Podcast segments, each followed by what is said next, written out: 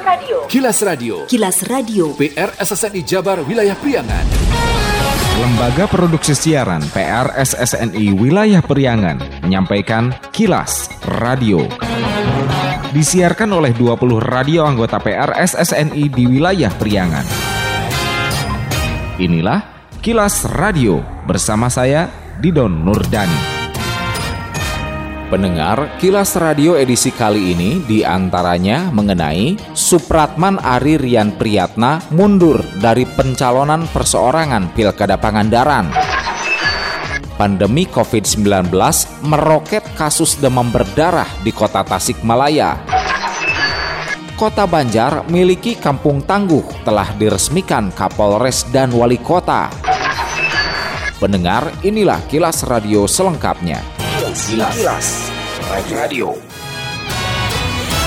Pasangan bakal calon bupati dan wakil bupati dari jalur perseorangan Supratman dan Ari Rian Priyatna mengundurkan diri dari perhelatan Pilkada Kabupaten Pangandaran 2020. Supratman dan Ari Rian Priyatna datang langsung ke kantor KPU Pangandaran menyerahkan surat pengunduran diri yang langsung diterima Ketua KPU Muhtadin Rabu 24 Juni. Ketua KPU Muhtadin kepada Kilas Radio Kamis 25 Juni sore mengatakan pihaknya kedatangan pasangan balon dengan membawa surat pengunduran diri. Selanjutnya menurut Muhtadin akan dilakukan verifikasi ulang yang dituangkan di berita acara dibawa ke rapat pleno untuk memutuskan jalannya verifikasi faktual berjalan atau dihentikan. Pernyataan pengunduran diri secara tertulis bakal calon bupati Bapak Haji Supratman dan juga Bapak Ari Rian Priyatna sebagai Bapak Slon Wakil Bupati atau Balon Wakil Bupati datang ke kantor KPU dan langsung diterima oleh kami. Kebetulan saya sendiri yang menerima berkas sekaligus juga mereka menyampaikan apa maksud dan tujuan mengenai maksud pengunduran diri tersebut.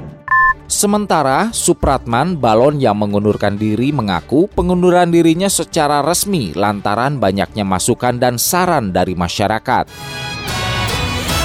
Komisi Pemilihan Umum Kabupaten Tasikmalaya menunda pelaksanaan verifikasi faktual bakal calon bupati dan wakil bupati perseorangan yang seharusnya dimulai 24 Juni lalu. Menurut Komisioner Teknis Jajang Jamaludin kepada Kilas Radio 25 Juni malam, verifikasi faktual belum dilaksanakan karena ada surat edaran PKPU nomor 20 2020 tentang pedoman pelaksanaan tahapan verifikasi faktual sesuai protokol kesehatan. Seluruh petugas Vervak harus di rapid test. Hal ini untuk memastikan petugas Vervak bebas COVID-19, makanya Vervak terpaksa ditunda. Jajang menambahkan, selain petugas Vervak bebas COVID-19 juga harus menggunakan alat pelindung diri APD. Menurutnya, APD yang sudah diterima baru masker untuk face shield, sarung tangan, dan hand sanitizer belum ada, menunggu kiriman dari pusat melalui provinsi. Para petugasnya itu belum bisa bekerja walaupun di PKPU tanggal 24 kita sudah dimulai, tetapi karena syarat-syarat yang harus kita tempuh, pertama APD, kedua rapid test. Nah terkait APD, Alhamdulillah kita sudah dapat kiriman dari provinsi berupa masker seribu buah. Tapi APD yang lainnya belum, face shield, sanitizer, dan lainnya memang belum kita terima. Nah untuk rapid test, mudah-mudahan malam ini ada keputusan sehingga pemerintah daerah bisa memfasilitasi para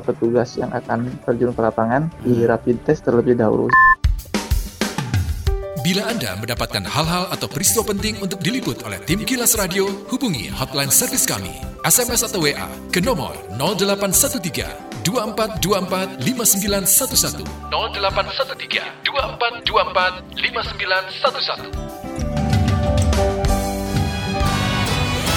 Bupati Herdiat Sunaria ingatkan semua pihak agar tidak salah gunakan dana bencana di tengah pandemik yang telan APBD Ciamis 2020 sekitar 600 miliar rupiah. Pihaknya juga imbau aparat sipil negara ASN agar bekerja profesional dalam mengelola keuangan agar tak terjadi kasus hukum di kemudian hari. Herdiat mengatakan, besarnya anggaran dari refocusing untuk tanggulangi pandemik itu harus dipertanggungjawabkan pasalnya telah menggeser, menunda bahkan menggagalkan sejumlah pembangunan yang harusnya telah berjalan pada 2020 ini. Kita diawasi oleh seluruh masyarakat, makanya harus betul-betul teliti, cermat, dan hindari perbuatan-perbuatan yang tidak baik, penyalahgunaan wewenang Sebelumnya, Presiden Jokowi kembali mengingatkan para pejabat negara untuk tidak bermain-main dengan uang negara alias korupsi. Pasalnya, pemerintah kembali menggelontorkan dana penanganan COVID-19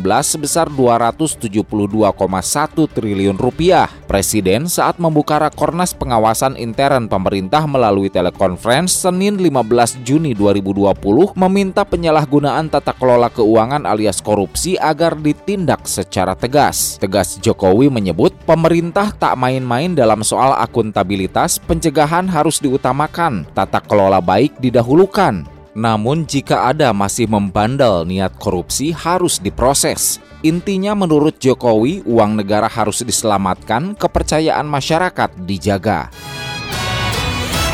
Kasus demam berdarah dengue di kota Tasikmalaya meroket di tengah pandemi virus corona COVID-19.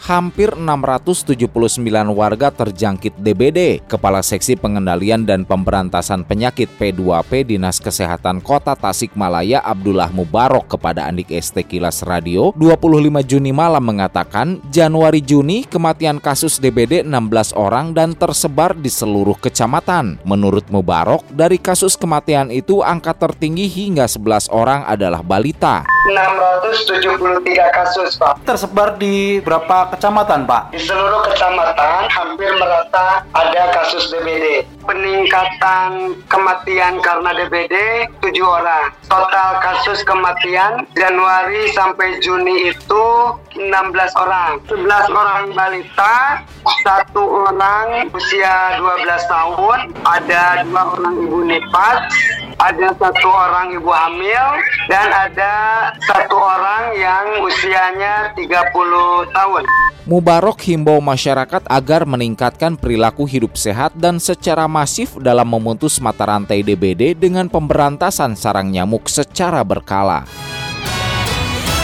Antisipasi kemungkinan berkurangnya persediaan pangan, pemerintah Kabupaten Garut berencana siapkan lahan baru untuk tanaman pangan. Menurut Bupati Garut Rudi Gunawan, mengenai lahan produktif untuk tanaman pangan di wilayahnya telah dipetakan oleh Dinas Pertanian wilayah mana saja yang termasuk lahan produktif tanaman pangan. Meski demikian, kata Bupati, jika dilihat dari kapasitas produksi, di Garut masih sangat aman, tidak sampai ada yang kekurangan pangan. Rudi menyebut daerahnya yang subur bisa menjadi penghasil berbagai produksi tanaman pangan seperti jagung, padi, hortikultura, dan sayur-sayuran. Hanya kedelai saja yang kata dia kurang bagus ditanam di Garut. Sedangkan untuk tanaman padi imbuh bupati lebih produktif di wilayah tengah dan utara, sedangkan di wilayah selatan agak kurang produktif karena secara topografis kebanyakan sungai berada di bawah, sedangkan lahan pertanian berada di atas. Lahan produksi kan sudah ada pemetaan. Di antara lahan produktif yang bagus itu memang sekarang ini di daerah Garut bagian utara dan tengah. Selatan itu karena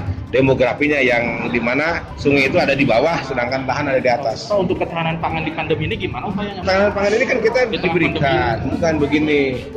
Jadi mereka yang mempunyai kesulitan kan dibantu dengan BLT. Kan yang penting ada uangnya untuk beli barangnya. Kan sekarang tidak ada yang kekurangan beras. Lebih lanjut, Bupati Rudi mengungkapkan yang jadi persoalan saat ini bukan stok pangan, tapi pada penurunan daya beli masyarakat. Untuk hal ini, kata dia, pemerintah telah membantu masyarakat dengan berbagai skema bantuan seperti bantuan sosial tunai, BST, bantuan langsung tunai BLT, bantuan langsung non-tunai BLNT, dan beberapa program bantuan pemberdayaan ekonomi. Kilas Radio. Kilas Radio. Kilas Radio. PR SSNI Jabar Wilayah Priangan. Ratusan aktivis anti komunisme di Garut Kamis 25 Juni turun ke jalan tolak rancangan undang-undang haluan ideologi Pancasila RUU HIP. Sebelum akhirnya berkumpul di gedung DPRD setempat, masa sempat lakukan long march dari alun-alun Garut melalui Jalan Cimanuk, Simpang 5 menuju kantor DPRD Jalan Patriot Garut.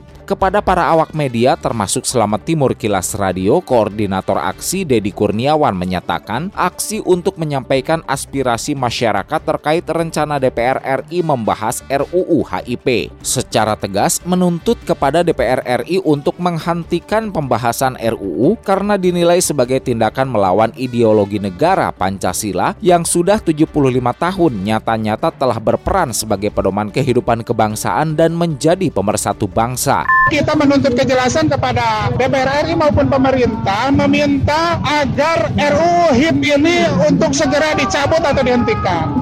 Setelah dialog cukup sengit antara masa aksi dengan perwakilan DPRD, akhirnya dicapai kesepakatan DPRD akan menyampaikan aspirasi masyarakat Garut anti komunisme ke DPR RI dalam waktu dekat. Kesepakatan dituangkan dalam berita acara ditandatangani pimpinan DPRD dan perwakilan dari fraksi Gerindra, fraksi Golkar, fraksi PPP, dan fraksi Demokrat DPRD Garut.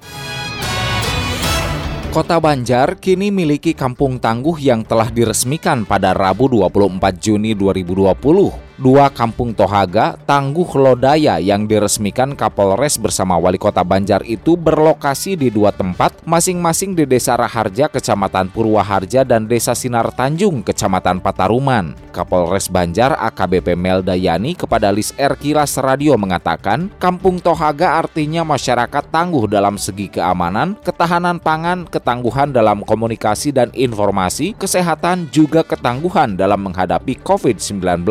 Melda berharap dengan adanya kegiatan peresmian Kampung Tangguh berlanjut ada sinergitas antara Polres Banjar dengan pemerintah Kota Banjar sehingga tercipta Kamtibmas dan masyarakat yang semakin tangguh. Kami desain, kami siapkan untuk tangguh dalam menghadapi berbagai persoalan, terutama dalam situasi pandemi COVID. Ketika kita masuk kampung itu adanya checkpoint yang ngecek uh, suhu tubuh, pemeriksaan keamanan dan lingkungan dengan adanya pos kabling, tangguh dalam hal ketahanan pangan, di mana itu ada perkebunan, pertanian, perikanan, bagaimana masyarakat itu bangkit agar tetap produktif dan nggak selalu rebahan, itulah istilahnya sekarang kan seperti itu. Kemudian kampung itu tangguh juga dalam arti memiliki kesehatan.